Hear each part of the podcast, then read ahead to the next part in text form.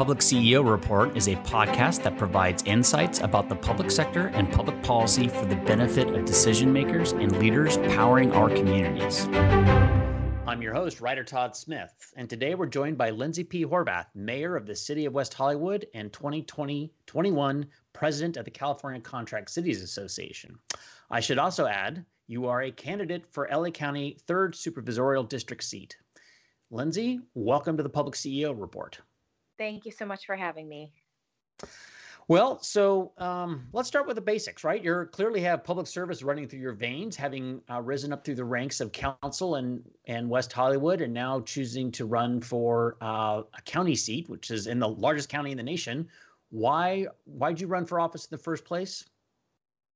You know, uh, for me, it's uh, about social justice. I was raised as a social justice Catholic, um, and I like to think I got the best parts of the church. And uh, giving back and being of service is uh, what we're called to do, I believe, uh, to help one another, and especially when we're in times of need, to be there in community. And so um, when I uh, moved to California, I tried to find ways to get involved in my community, uh, to become invested and and know more about uh, the neighborhood in which I was living. And um, you know, I met really incredible people, and uh, when I when I talk to people who are transplants to uh, the Los Angeles area, we always kind of have uh, that in common. That once you find your people uh, in this community, it just makes uh, Los Angeles such a beautiful, amazing place to be a part of. And um, and so for me, it's really about the people. Where did you, uh, just for our background, where did you move from when you when you uh, transplanted into LA? Sure. I'm originally from uh, the Midwest, from the east side of Cleveland, Ohio. Uh, my family moved to Las Vegas when I was in high school, so I lived there uh, for a little while. Went back to the Midwest for college. I attended the University of Notre Dame, and uh, after graduating, I came out to California. All right. Uh, and uh, just for further context and rounding you out, when you are what, being the council member in West Hollywood is not a full time job, as far as I recall. Is that correct statement? It's not considered a full time job, but it certainly can be with uh, all the things we're expected to do. fair enough. Fair enough. Uh, I, I, don't suspect it pays like a full time job, though. So you must somehow no. sustain yourself. What else do you do professionally outside of the world of politics? Um, you know, I'm really lucky to work with an amazing creative team. I work uh, in creative advertising for uh, movies, television, and uh, streaming services. And um, so it's uh, something that I didn't expect to be doing when I moved out here, but uh, through mutual friends, I was connected to a creative director and and got into the industry and made a lot of friends and, and contacts. And um, you know, I'm just really lucky to be able to be in such a fun industry. Well, I suppose it only seemed apropos, given that you're the mayor of West Hollywood, that you would be involved in Hollywood itself. So, well, I guess there is that connection. Um, you know, though I I often say that you know I work with folks who are not always the most um, understanding in terms of timing and, and patience and all of those things. Um, my job is to keep things on time and on budget uh, to make sure people are happy and getting what they need. So there are a lot of skills in there that that translated to uh, being of service to a community that's very engaged um, and you know really wants to make sure that West Hollywood is the best community. So they reach out and engage a lot, and um, I think my my work in creative advertising. Um, surprisingly, actually gave me very good training for that. Excellent. Um, so, what do you love about West Hollywood? Right? I mean, you you obviously are a resident there. You've been there for a while now, I would surmise. Uh, what is it about West Hollywood that's special? I mean, what's not to love? It is um, 1.9 square miles of the most fun you'll ever have in your life. And we are lucky to have the iconic Sunset Strip, we have Santa Monica Boulevard, we have the Melrose and Beverly Design District, uh, we have our Rainbow District. Uh, I mean, there's so much happening. People come to West Hollywood from all over the world uh, to share in our history, to share in our culture, uh, to make amazing memories. And we love being that place for people. Um, but we're also a very small town. We are only 1.9 square miles. Uh, we're about 36,000 people, though. So it's a lot of people in a small small space, um, which means we we get to know each other pretty quickly. Um, a lot of us are renters, about uh, close to 80%, and so a lot of us live in multifamily housing. So learning how to live with each other in close quarters um, is is an art, I think and um, but it also makes for a great opportunity to build community and and i think um, there's just so much to love about what happens here every day yeah i've often observed that uh, the tighter your quarters are the more kind of governance that you need to intervene to kind of facilitate the interaction of people in those environments, right? Um, so I think that's partly why you tend to see more government engagement and involvement in higher density uh, communities and cities and things like that. It's just kind of necessitated by being on top of each other, literally living on top of one another. Uh, that mm-hmm. comes with high density high density housing. What do you what do you think is? Go ahead. That there are some people who um, you know, don't really engage with their neighbors. You know, in fact, some people will, you know, call city hall, you know, saying my neighbor leaves their trash can out. Okay, well, did you talk to your neighbor? Um, did you give them a call? And and so um, it's funny how living in close quarters, there are still some people who don't really engage. So I really try to encourage people to talk to each other, and I've kind of tried to be that person in my, in my own buildings when I've lived in the city. Yeah. Well, uh, so we'll add peacemaker to your roster of uh, roles and successes. Very uh, good. Uh, what uh, so what what do you think is working well in local government? And I ask that question partly because uh, you know you chose when you when you wanted to be of service, you chose the government as the role to do that, as opposed to say working through a church or some nonprofit group or something like that. So why why government? What's working well in local government in California? Well, I think everyone um, has the opportunity to be touched by government in their lives. And uh, local government is really where we meet people most frequently every day and people can see how they're being served or not being served um, and and engage very easily. I mean um, I, I, think we don't often think about um, you know if you're just an average person you know not somebody who's engaged in local government work or or government work in general but you know people walking down sidewalks driving down roads you know seeing traffic lights you know those are all things that we provide through government and people need. And you know a lot of uh, hopefully if we're doing it right there are things that people can take for granted. They're not interfering with their life. They're helping enhance their quality of life.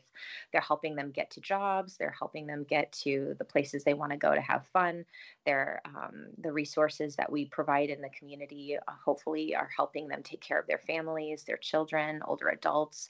Um, you know there's so much that government can provide uh, to improve quality of life. And uh, unlike some of the organizations that you mentioned, uh, it touches everyone in a community. So you have the opportunity to truly make a difference for the greatest amount of people and do the greatest amount of good um, if you're serving right. And so I'm uh, I'm very grateful uh, to be serving at the local level, uh, to be able to deliver services and support to people who really need it, to be in a community who gets that and invests in that. We're a city that has spent at least 10% of our budget in most years on social services, whereas most cities rely on the county or other uh, sources to provide that support. We fund it as a city. Um, we've been a progressive city where we've, uh, you know, most people don't always align progressive values with fiscal responsibility, but that's what we do in West Hollywood. And, you know, we had a reserve that during this time of, um, economic hardship and just a lot of challenges that we faced during COVID nineteen, we were able to continue to care for people and um, and provide them services and support that they needed. And so, you know, it feels really good to be able to do that and to be that support for people. Certainly, there are things we don't get right, and uh, and that's tough. But um, but I think um, you know we're better when more and different voices are engaged in the public uh, conversation, and so that's what we strive to do. Uh, so I guess l- let me talk about one area in there too about in terms of like what's working well. West Hollywood, uh, from my perspective, working in the local government space, has a reputation for being particularly well funded, having really solid revenue sources. I would assume that some combination of strong TOT revenues from hotel stays, uh, high income. It's a high income community in general. I think it's relatively high income compared to a lot of the LA area, uh, combined with the fact that you have a very good restaurant scene and the Sunset Strip. So you have a lot of sales tax generating businesses in the area that attract outside money into the area. So first of all, is that an accurate description that it's a relatively well funded city compared to others uh, that that give you that capacity to do more, so to speak? We are lucky to have a lot of uh, sources of revenue. You're right, TOT is our number one source of revenue. So we always encourage people to come visit West Hollywood. We do have people, though, um, people might not always think of that. Uh, first when you think of West Hollywood. but We do have people who are struggling financially. Um, there are people that um, on, we're trying to help lift out of poverty, um, and that's why we've adopted progressive policies like our rent stabilization ordinance, inclusionary housing policies, and again, you know, funding for social services to help support and provide that safety net for people living in the city who are struggling. Yeah. Uh, how about so you um, I guess I'll, one other question, then I'll just throw throw another one in there too. Okay. So we, the question here is generally focused around what's working well. Is there any other particular kind of West Hollywood program? You just went through a good laundry list of, uh, of some progressive policies and whatnot, but um, any other particular program that you think is just totally awesome that you, you're really proud of in West Hollywood? Maybe something you've championed that uh, you think is really interesting, or something that um, is such a good policy that you think other other cities should consider adopting it, even if they aren't. Uh, perhaps as progressive as West Hollywood or having the same um, kind of density and infrastructure as West Hollywood? Sure. I mean, there are so many to name. I think one that comes to mind that actually, after um, I initiated it in the city, then Attorney General Kamala Harris um, implemented in her office uh, was a transition guidelines uh, for the workplace. And it helps um, a workplace accommodate someone who may be uh, gender transitioning eh, uh, during their time of employment. And I raise that um, to your question. I understand not every city has uh, the political views that are often expressed in our community um, or takes the takes the position that we do. But I, I think it's important to mention for that reason you know we're the kind of city that would pioneer something like that but we created a policy that then our chamber of commerce adopted and uh, is now a policy that got adopted in the state of california and i think will become increasingly the trend to just help workplace environments uh, accommodate everyone uh, who brings their talents uh, to benefit that business uh, to work in a, in a safe and, and uh, accommodating work environment. But we also you know and of course we're known for our lgbtq community. We have over 40% of our city identifying as lgbtq so um, you know it's it makes sense that we would pioneer in policies like that. But you know we're forging ahead in our relationship with metro trying to bring uh, working to bring crenshaw northern extension of metro rail to the city uh, which will not only serve our city but the entire region, providing jobs, um, access to uh, you know arts and culture destinations, connecting our area to the airport, to the Hollywood Bowl. I mean, it's, um, so it's a really exciting, huge project that our city has undertaken, and you know grateful to have the partnership with Metro that we do uh, in bringing that forward. Um, but there are policies of all kinds. You know, uh, in the face of COVID nineteen, we worked with our business community to create out zones and get businesses businesses back up and running, um, which is important not only uh, to have those businesses um, have a way to operate, but also um, to have people. Uh, you know be able to continue working in their jobs have a source of income. And um, so we we worked very collaboratively with the business community and i thought um, that was particularly important. And you know shout out of course to our to our amazing staff uh, at city hall who made that happen. You know i think all of us transitioned in what felt like a blink of an eye to mm-hmm. working um, instead of being all together at City Hall. And so finding ways to deliver those services, I think, is uh, has been absolutely extraordinary. And uh, for all the cities that have had to do that, you know, kudos to you for the ways that you've stepped up and tried to deliver in this really difficult time. Uh, and just to clarify, you use the term out zone. Is that a outdoor dining arrangement that you guys did, or what? What is an out zone? I don't want to presume.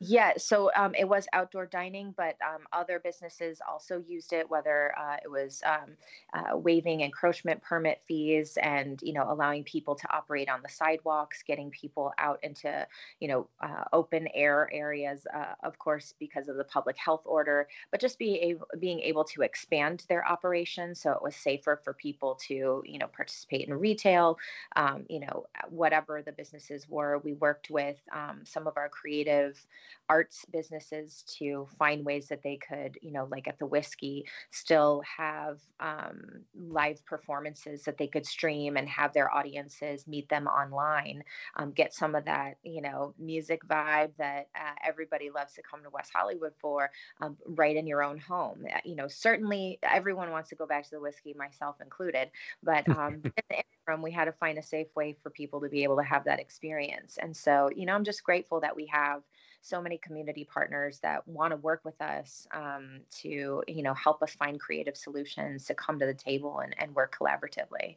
yeah uh, all right so we talked about took, took some time there to talk about things that are working well in local government and why you're enthusiastic about it and clearly yeah. enthusiastic enough that you want to elevate to the board of supervisors to continue doing that work on a broader scale um, yeah, but you know uh, sometimes things don't work well in local government too. So what's what's broken in local government in California from your perspective? Well, I think um, there's a disconnect between how people uh, first think to interact with each other uh, to solve problems in a 21st century world. And our government systems have not quite caught up to that. Um, I think, you know, having in person meetings be the only way that people can access their government, especially if they're held during the week, during the daytime. You know, it's just not, it just doesn't make sense for how um, most people will be able to access their government. Um, you know, having to take time off work is just not an option for many people. And often those are the people who need the help the most. So, you know, finding ways that we can meet people where they are, directly engage, use technology to get people um, more active um, and participating in our democracy, I think um, we just haven't gotten there yet. And, you know, um, even the ways that meetings are structured, it doesn't make sense often. You know, you have to train people to understand if you're going to come and speak in public comment for two minutes on something that isn't on the agenda, the council's not going to respond to you, even if you think it's the most urgent, pressing need in the community right in that moment. And so, you know, just how we do government is rooted in a bygone era and you know I'm grateful that we have the democracy that we do, but uh, it only is a good one if we're able to actually empower people to engage with it uh, and to use it to their benefit. And so, um, you know, I think we have some work to do in that regard. Our, our my my firm, uh, Tripepi Smith, does work all over California, working for cities, um, mm-hmm. helping them with their communications. But one of the kind of revelations I've had in my head as I've thought about this over the last couple years is that um, I think a failure to properly teach civics and basic high school education has created a pretty extended generation, if not multi generation, reality of folks who just don't understand government uh, yeah. or understand the basics of how it works. And so oftentimes I feel like the job we're doing at the firm to help cities communicate is really a civics 101 that, yeah. that people should have gotten when they were 16, 17 years old in high school and didn't. Um, you know, and I don't want to, I'm not saying that because I think people are just dumb. Uh, it's just that they haven't had an opportunity to get into the nuance of it. And to be blunt, uh, you know, I think you and I both would both appreciate that it's not exactly like government simple. I mean, you take a place like LA County, you got multiple layers of government, special districts overlaying those. You know, you got a vector control district over here, and then you got a municipal water district over here, and you got a wholesale water district on top of that. Then you got, you know, it, the list goes on and on. So it's um it's a complex environment, but more than ever, it seems to me that we are at the same time facing a uh, a reality that a big chunk of our population just hasn't had the need or the opportunity to kind of learn about some of those basics of how the government is structured to know these are the three branches of government. And this is the feds and the state and the role of the county and the role of the city. And you know on on the list goes Yeah, I when I first got into uh, onto the city council, I was in my mid twenties, and um, you know, I was uh, serving at the time in National Women's Political Caucus leadership, and I rem- I very vividly remember um, after I got onto the council, someone in our caucus, uh, she was probably in her mid fifties at the time, reached out to me and said, you know, I've thought about running for office, but could you tell me what a city council member does? And um, I just, you know, based on the education that I was afforded in my life and you know how I engaged with cities you know growing up uh, when I was when I lived in Las Vegas our family um, helped elect Oscar Goodman uh, in Las uh, as Las Vegas mayor and then his wife um, uh, after him who and actually she was my high school guidance counselor in Las Vegas. So you know I was very close to local government sort of at every stage of my life. And so to find myself in this position being involved in politics um, having sort of that um, that you know experience and and having that question was unexpected to me. And so right place trying to explain how local government works for folks. And um, and so it was really interesting to to be in that space. So i agree you know there are a lot of people um, who don't quite know how things uh, have worked. But i will say there has been a recent trend especially of millennials and younger really getting to understand what local government does and figuring out how to harness their power at the local level. And um, it's really interesting to see how that's changing who's leading the decision decisions, who's participating in conversations, and which direction those conversations will go as as, as a result of who's participating that in them. For so long, campaigns really targeted an older demographic because they were the most reliable voters. Um, but now, you know, things are are changing. I think digital uh, engagement is is really uh, playing a big role in that shift. Yeah, I would uh, I would agree with that. I would also just say like things like the pandemic um, as I like to point out, the pandemic has introduced more people to more government than they ever thought was really possible, right? The mere act of asking people to quarantine at home for 14 days, for example, or things along those lines are just kind of, if you, two years ago, if you talked about that, people would have said you're crazy. Um, mm-hmm. Um, so the con- one of the consequences of engaging your public with uh, the hand of government, right or wrong, that's uh, we could one could argue about that on a separate podcast. Uh, but regardless, is you get a public who gets who experiences government uh, in a big way. And now all of a sudden, the reaction to that is, well, that's going to impact my life. I better engage in this bad boy, right? So I think there's a, a natural human response to say, okay, this is clearly becoming a bigger part of my life, having an impact on my life. I'm going to counter and become more engaged in it to better understand what it is that's affecting me on a day-to-day basis, partly because it's become more relevant than ever.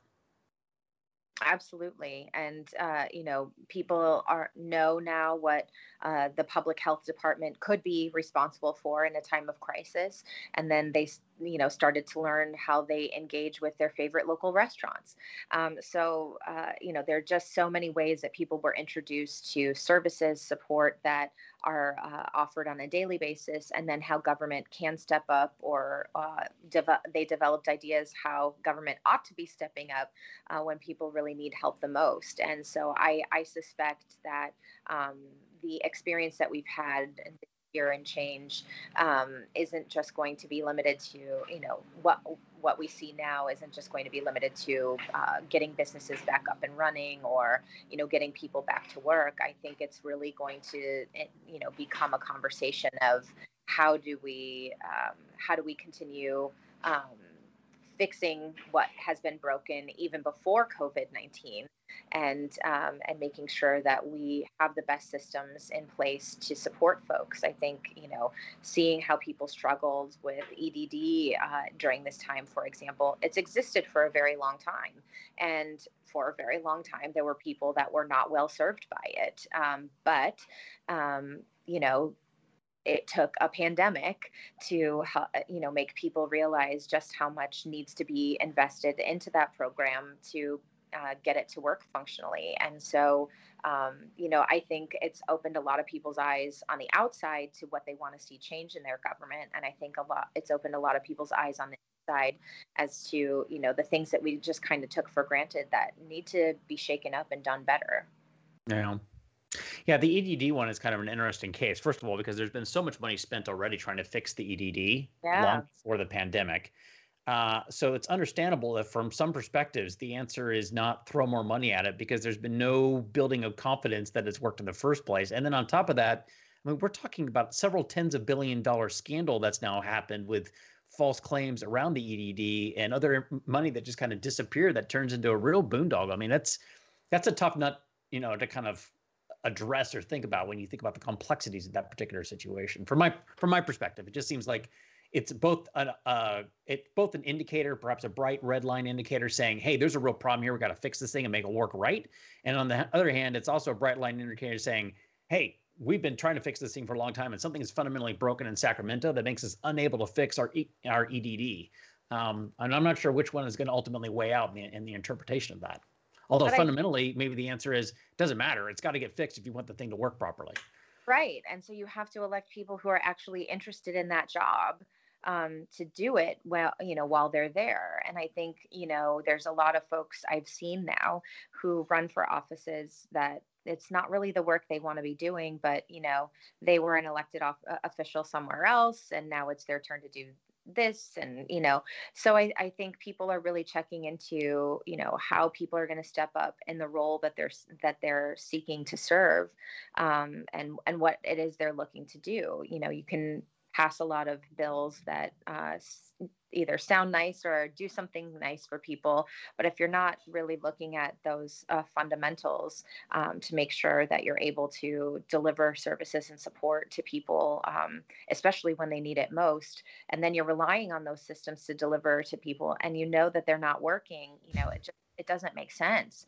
And you know that's why people just get really frustrated with government um, uh, you know uh, over things that you expect to work. You just expect that um, if you call you know 911 that somebody's going to answer and respond. And so if if you know that's not happening people are going to be disappointed no matter what the excuse or reason is so. Yeah yeah well and when you start to i mean this is this will this will you know could snowball into a much broader conversation too about kind of faith in institutions in America. But across the political uh, spectrum, there's gro- growing lack of faith, right? So there's a, we're losing faith in many of the institutions that have kind of been the bulwark of our society.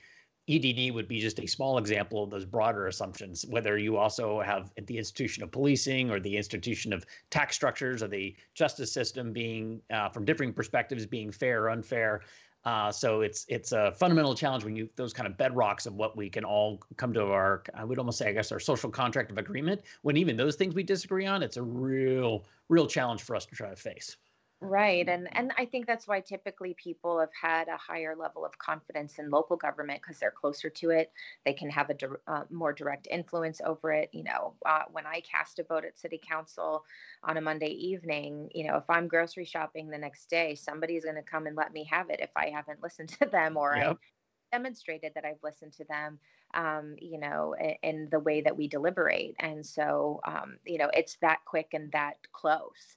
And um, and so, you know, in that way, I find it rewarding um, because I like feedback and I like engaging with people and I like knowing where people are at. So I'm I make sure that the service that I'm offering um, is of the moment and is checked into the things that people care about. Yeah, hundred percent. I mean, being closer to the people has a lot more direct responsibility.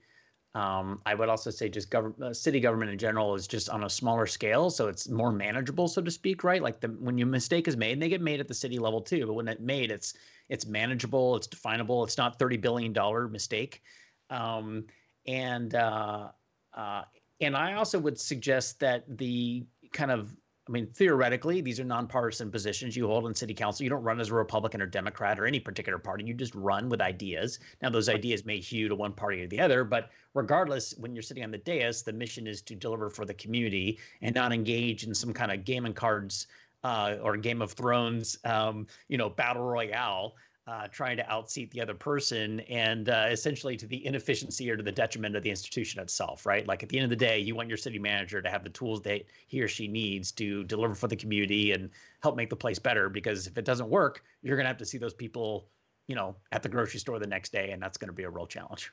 Right. Exactly. Um, let's turn real quick to uh, Contract City Association. That's another big part part of uh, your world, something that you've been involved with now for several years. What is California Contract Cities Association? California Contract Cities Association is a collection of local governments. It's a membership association of local governments. Uh, I think we're over 70 cities now. Um, and we came together originally as an organization to provide support for cities who were contracting uh, for sheriff and fire services in LA County. And the association, since that time, uh, has expanded uh, to include cities who contract for service for any, uh, any number of issues, uh, public works, uh, you name it. And it could be from LA County, it could be from a private provider. Um, and, you know, of course, most cities contract for some sort of service. And so what we do is um, engage cities uh, in educational opportunities, uh, advocacy opportunities, especially uh, at the county and state level, um, and, and networking opportunities to, to learn best practices from, uh, from cities throughout the region and um, and to allow people access uh, to the government that they're they're looking to access, whether it's um, local government officials trying to access county and state, uh, whether it's um, our uh, uh partners who uh, are in the private sector who are uh, providing services that they think could help enhance uh, the work and services that local governments uh, provide to their communities and sort of everything in between. And i have found it to be a truly rewarding experience um, to engage with cities some of whom are like mine some of whom are uh, some of whom are not. Um, uh, just uh, to learn from how their cities have worked. You know, we're a, a relatively young city, um, incorporated in 1984. So, mm-hmm. um, some ways we've done things that have worked very well for our community, but we can always learn from uh, folks around us, and we can also share what we've done, and hopefully for the benefit of others.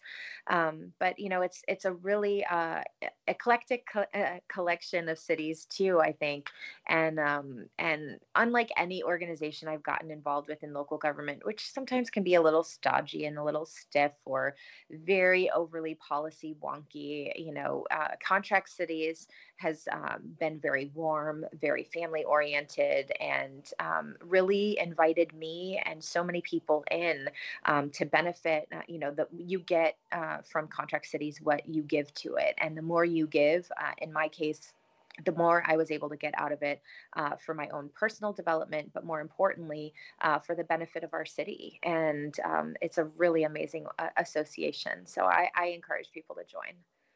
So West Hollywood, uh, you all contract with the LA County Sheriff's Department for your policing services, right? Public safety. Yes, yes, we do, and, and LA County Fire as well. I was I was going to ask. So, so LA County Fire. So um, just for context for the average viewer out there, those are I would assume the two biggest contracts that you have on an annual basis uh, in terms of your budget, total budget, right?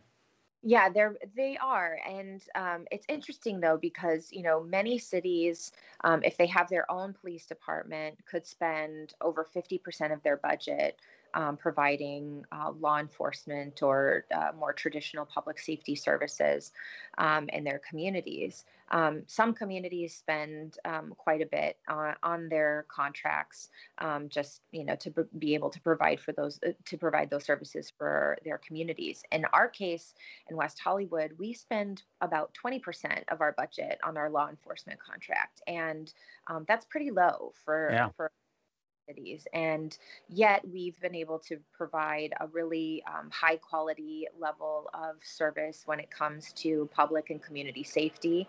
Um, I think we've partnered, um, you know, law enforcement with uh, community services um, and kind of had that. Uh, 360 approach to making sure people are safe and cared for in community and um, and and so it's it's been really great and um, gratefully, we and uh, uh, our local station in West Hollywood have had partners at our local station that are interested in and interested in that kind of approach. Um, so you know, it's um, but yes, they are they are a very important part of uh, our budget and the work that we do in the city. Well, and they seem to be, as you noted, kind of one of the founding elements of Contract City Association. And I just, I think for the audience to understand, like contracting for those particular services in general they're always a big part of the city budgets. West Hollywood is, as you noted, an anomaly a bit in how small a portion it is, although it's still probably your biggest contract, even if it's the smallest portion relative to other cities. But there are other cities that routinely have 30, 40% of their general fund budget is being spent on a contract with LA County Sheriff to provide policing services, a space that is uh, expensive to provide services in and getting more expensive every year as liability costs rise and demands on uh, policing rise and other kind of demands are placed upon the, the sheriff's department in general. They turn around and provide those services back to the, the public agencies that they serve. Um, Absolutely. Um, I mean, I think we just had our budget subcommittee meeting in West Hollywood, and we'll be, you know, looking at our budget coming up in June, of course.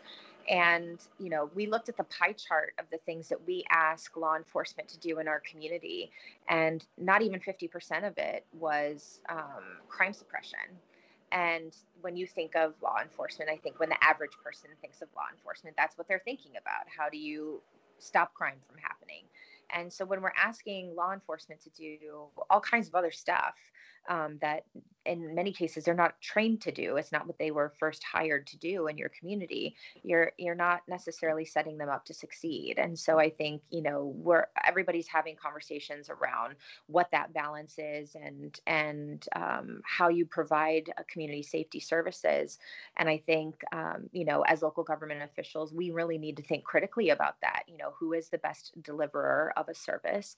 And um, in in the case of our city in relationship to the sheriff's department how do we make sure the contract that we have and the way it's implemented in our city actually looks like what we're intending and you know because i think for most cities who contract for services you know we're using a relatively uh, base form contract um, upon which the service is then delivered.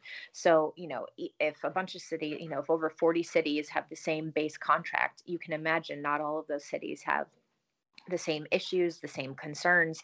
Right. So, you working with your local station to bring that contract to life, so to speak, um, in the way that's best uh, and most important for your community to be served um, is, is, important. Really thinking that through. And I think Contract Cities provides a space to talk about those real costs that you mentioned in terms of liability, talks about, you know, gives us a space to talk about how do we, you know, perhaps modify that base contract to reflect, you know, the realities in 2021 as opposed to when it was originally created. And, you know, um, and also a, a, place where we can talk about how do we think about even having that conversation in our city and making sure that we get the service that we signed up for. And um, and so I think um, it's it's a really great place for us to have all those conversations.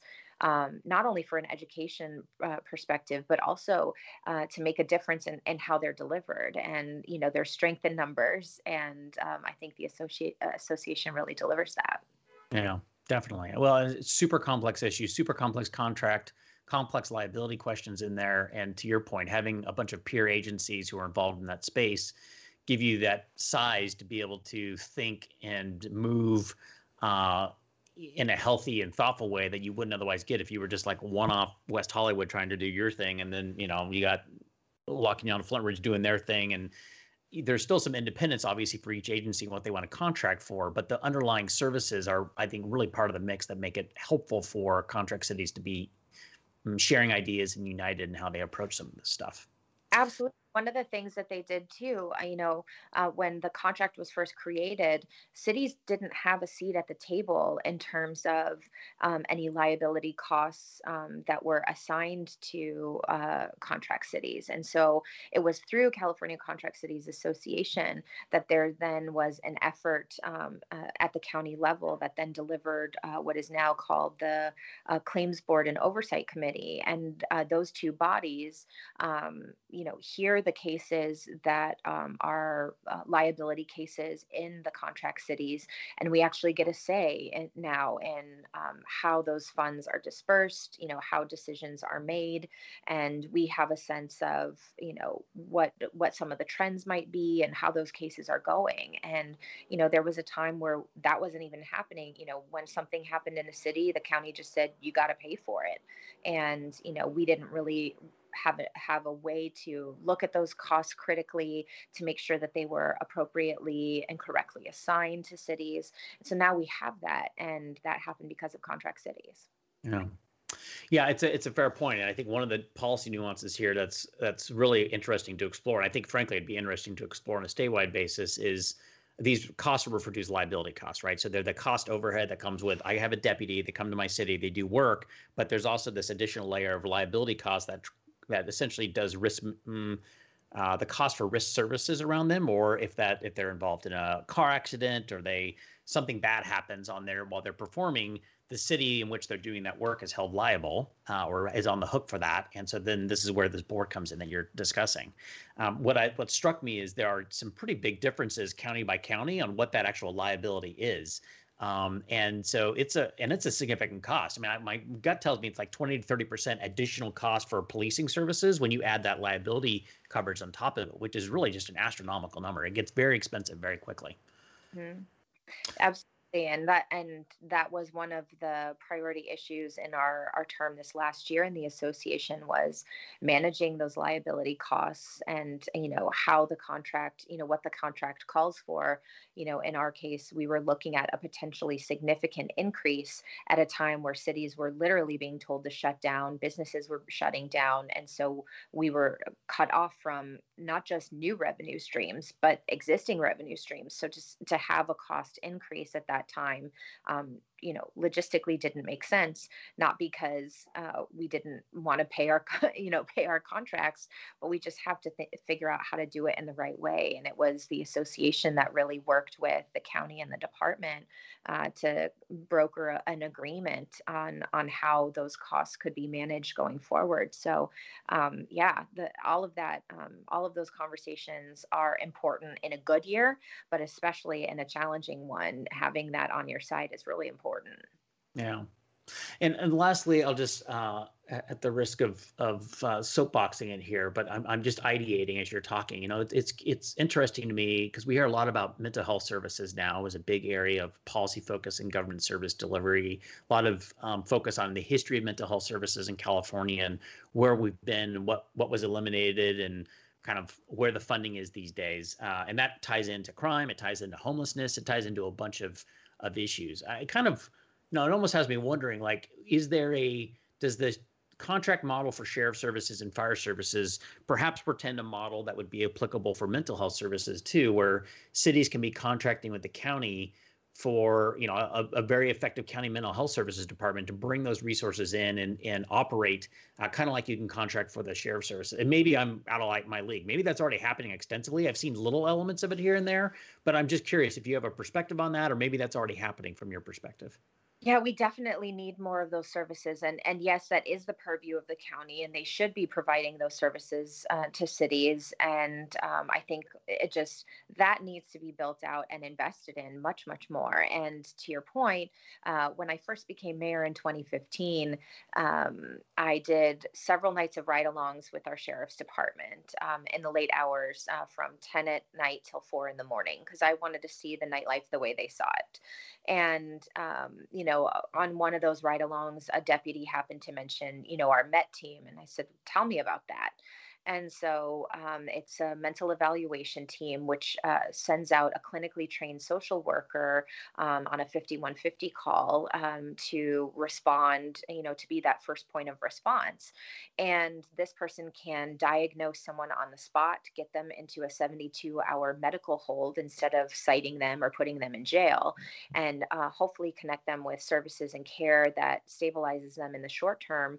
But through that stabilization, um, you know, possibly makes them open to housing services treatment you know further treatment you know a lot of things that uh, are available. And i was like uh, uh, why don't we you know tell okay so that's a that sounds great. And they said yeah but the problem is we only have a couple for the entire county. So if we call the met team from wherever they are in the county it could take four hours for them to respond. Mm-hmm. that's just not that doesn't make sense. So our city decided, um, you know, I led the effort uh, in the city to pursue uh, a contract with the county to have a dedicated Met team in our station. Um, and uh, when we finally completed that contract, um, the county also assigned a second uh, Met team. So now we have two Met teams out of the West Hollywood station. One we pay for, and one which was complemented by the county um, to help serve not just West Hollywood but the region. And um, you know, it was uh, it's been a night and day difference in terms of you know how we can respond to things and the level of service that's uh, able to be provided. But I will tell you, it took us two years to get through the county bureaucracy um, that contract happen. And you know for the privilege of giving the county our city resources um, to uh, you know to provide a service to our constituents that we think the county should be providing already. And so you know there's there's some work to do there um, but uh, but you know it's it's certainly something we're trying to model so that way other cities uh, can do the same thing. Yeah well, it sounds like it's probably a great area for contract cities to explore more extensively in case other contract members of contract cities want to pursue similar type services. If uh, West Hollywood has blazed the trail on that, as as it has blazed the trail in so many areas. It would be um, hopeful for the other organizations and contract cities to kind of see that unfold, and great use for the Contract Cities Association group. I want to. Um, start to put a bow on our conversation here just to respect your time. Uh, but I do want to turn to an important announcement. So you recently announced that you're running for county supervisor. Uh, I believe so. It's in the third supervisorial seat, correct? Yes and that is currently held by Supervisor Kuehl, correct? That's right. All right. So I got all my facts straight. Uh, why are you running for county supervisor? Why why leave the great confines of West Hollywood and go forth into the broader uh, LA County area? I think my experience as a mayor during COVID um, really uh, brought to light how important it is, uh, not just for my city, but for the entire region to benefit from a well functioning LA County. And in this moment where people are counting on the county to deliver services and support in a time that, we really need it, um, you need somebody in there who's a fighter, who's uh, going to roll up their sleeves and do the hard work. And, you know, that's what I have done in my community. And that's what I intend to do. And at the at, at, in LA County, not only for my city but for the region and and for the whole county too. And you know, when you look at uh, the number one issue when you talk to people who are running for office, or you just talk to people in community, the number one concern uh, in most places is homelessness, and it is um, you know it has reached uh, epidemic proportions. Um, it was a crisis before COVID, and now as we're thinking about you know the end of that emergency order and people figuring out how they're going to deal with their back pay on their house or, or their rent for their apartment, you know, we're looking at potentially even um, more uh, homelessness. So, um, you know, we have to have somebody who's uh, going to come in and actually make an impact on that issue. Um, the county has close to a $30 billion annual budget more has to be done on homelessness. And, uh, you know, in West Hollywood, our approach uh, is multifaceted um, and, you know, try really literally meets people where they at are uh, on the street um, and bring services, support, care, whatever it is they need. Um, and we have found uh, in in just recent years that we were able to get, uh, you know, in some cases, 80% of those identified as homeless off the street and into housing services or both. And then the next year see a 30% increase on the previous year's number um, just because of uh, you know what's going on in the region. So we mm-hmm. have a, a, model that's working. Um, certainly, not everything that happens in West Hollywood is going to work everywhere, but I do have a strategy to approach how we um, how we serve people experiencing homelessness differently. And uh, on day one, we can get to work on that. Um, I think we need to create a regional transportation network that serves people, uh, not just um, you know the the shortest route or the most direct point from A to B, but really where people want to go. And we have experience doing that with the Crenshaw Northern Extension, but I want to bring that experience to bear for a regional transportation network that actually serves the needs of the region. Um, and of course, as we're looking at COVID recovery, um, you know, our businesses have been struggling. We need to get them back up and running, not just to get uh, those revenue streams in that, you know, communities are counting on, uh, uh, and not just to get them uh, back up and running for their own businesses, but obviously so we get people back into jobs that provide them the livelihood that they're counting on to have a good quality of life uh, here in LA County. And so we can't just get people back to any old job. They need to be good jobs that they can take care of their families. And um, we know that uh, the circumstances uh, that existed before COVID 19 weren't great for everybody. So, you know, we're not just fixing what happened this past year, we're trying to fix a broken system. And, you know, it's, it's a big job, but um, one I'm excited to do. And I think the conversations that are happening at the county around uh, what community safety looks like, um, how we address these um, these very large problems, you know, it's work that I'm doing in West Hollywood. It's work I'm, you know, excited about, work that I feel called to do. And um, this is the job that I want. So I, am excited about it. It's not, you know, from, uh, I know that for other folks it might be you know something that they're they're looking to do if they have you know this kind of resume or this kind of life experience but for me it's it's the work that drives me right Right. So where do uh, so, so what I heard there was in some uh, taking on homelessness, economic development, and uh, mass transit were kind of big threes that you're trying to take on. Is that a fair statement? I think that's I think that's true. Um, certainly, there are a, a number of issues uh, that the that the county tackles. Um, when you have over hundred thousand employees and a thirty billion dollar budget, there's a lot going on there. But I think um, those topics are are ones that I find most people are talking about um, mm-hmm. and are uh, top of mind in short order. Um, and uh, obviously, in addition to community safety. Well, uh, Mayor Horvath, if you can solve any one of those, bravo. Bravo, mission accomplished. Yeah, you know what? They're all so big ones. I'll get on it. well, you know, but you got somebody's got to try, right? You got to try. They're they're worthwhile pursuits to get fixed and get right. So, um, and where can people learn more about your campaign? LindseyHorvath.com. L I N D S E Y O R V A T H.com. All right, and we will uh, post that URL. I will ask my engineer in the background to magically make that appear on the screen as well to make it easy for people to find, uh, and we'll link it in the YouTube video for this podcast as well. I, uh, I want to thank. Um, I'm sorry. That, uh, serving California Contract Cities Association and helping us stay connected and getting our message out there. And so, you know, for folks who are following your work, I just want to say from firsthand experience that, you know, our association benefited from your work. I know many communities in our in our association uh, work with you directly, and they've benefited from your work. So, um, I'm glad to know that people are listening to you and, and hopefully are checking into how they can partner with you in that in the work that they're doing because you really deliver. Well, thank you. Very kind of you to say that. I appreciate it. It's we've had a great experience uh, in the 11 years, 12 years that we've been really focused on local government world. Contract cities was kind of one of my first pit stops to be involved with, and I've uh, grew up in that organization, so to, so to speak, in local government. And just as you described it as a warm, family-oriented environment, very friendly, that's been my experience through and through with everybody I've had the opportunity to work with, all the presidents, certainly including yourself as president of Contract City. So I appreciate your um, commitment to service and your work product and effort that you've done in West Hollywood. And uh, excited to see that you're running for county supervisor and look forward to seeing you out there in the campaign making it happen. It's exciting times for you.